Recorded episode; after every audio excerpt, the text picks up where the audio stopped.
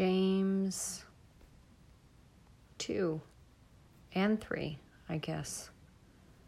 My, my brothers and sisters, believe in our glorious Lord Jesus Christ. Believers in our glorious Lord Jesus Christ must not show favoritism. Suppose a man comes into your meeting wearing a gold ring and fine clothes, and a poor man in filthy old clothes also comes in. If you show special attention to the man wearing fine clothes and say, Here's a good seat for you, but say to the poor man, You stand there or sit on the floor by my feet, have you not discriminated among yourselves and become judges with evil thoughts? Listen, my dear brothers and sisters. Has not God chosen those who are poor in the eyes of the world to be rich in faith and to inherit the kingdom he promised those who love him? But you have dishonored the poor. Is it not the rich who are exploiting you? Are they not the ones who are dragging you into court? Are they not the ones who are blaspheming the noble name of him to whom you belong? If you really keep the loyal law, royal law found in Scripture, love your neighbor as yourself, you are doing right. But if you show favoritism, your sin, you sin and are convicted by the law as lawbreakers. Whoever, whoever keeps the whole law and yet stumbles at just one point is guilty of breaking all of it.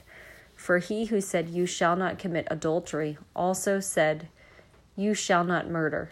If you do not commit adultery, but do commit murder, you have become a lawbreaker. Speak and act as those who are going to be judged by the law that gives freedom, because judgment without mercy will be shown to anyone who has not been merciful. Mercy triumphs over judgment.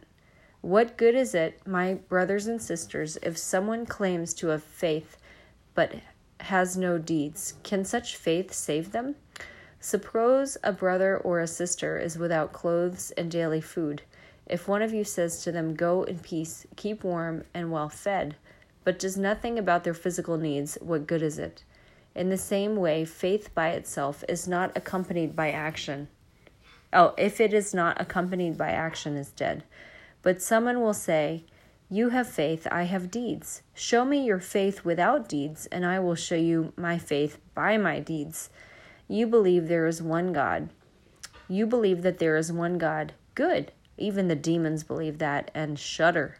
You foolish person, do you want evidence that faith without deeds is useless? Was not our father Abraham considered righteous for what he did when he offered his son Isaac on the altar? You see that his faith and his actions were working together, and his faith was made complete by what he did. And the scripture was fulfilled that says, Abraham believed God, and it was credited to him as righteousness, and he was called God's friend. You see that a person is considered righteous by what they do, and not by faith alone. In the same way, was not even Rahab the prostitute considered righteous for what she did? When she gave lodging to the spies and sent them off in a different direction? As the body without the spirit is dead, so faith without deeds is dead. Not many of you should become teachers, my fellow believers, because you know that we who teach will be judged more strictly. We all stumble in many ways. Anyone who is never at fault in what they say is perfect, able to keep their whole body in check. When we put bits into the mouths of horses to make them obey us, we can turn the whole animal. Or take ships as an example. Although they are so large and are driven by strong winds, they are steered by a very small rudder wherever the pilot wants to go. Likewise, the tongue is a small part of the body, but it makes great boasts. Consider what a great forest is set on fire by a small spark. The tongue also is a fire a world of evil among the parts of the body. It corrupts the whole body, sets the whole course of one's life on fire, and is itself set on fire by hell. All kinds of animals, birds, reptiles, and sea creatures are being tamed and have been tamed by mankind, but no human being can tame the tongue. It is a restless evil, full of deadly poison. With the tongue we praise our Lord and Father and with it we curse human beings who have been made in God's likeness. Out of the same mouth come praise and cursing. My brother and sisters, this should not be. Can both fresh water and salt water flow from the same spring? My brothers and sisters, can a fig tree bear olives or a grapevine bear figs? Neither can a salt spring produce fresh water. Who is wise and understanding among you? Let them show it by their good life, by deeds done in humility that comes from wisdom. But if you harbor bitter envy and selfish ambition in your hearts, do not boast about it or deny the truth. Such wisdom does not come down from heaven but is earthly, unspiritual, and demonic.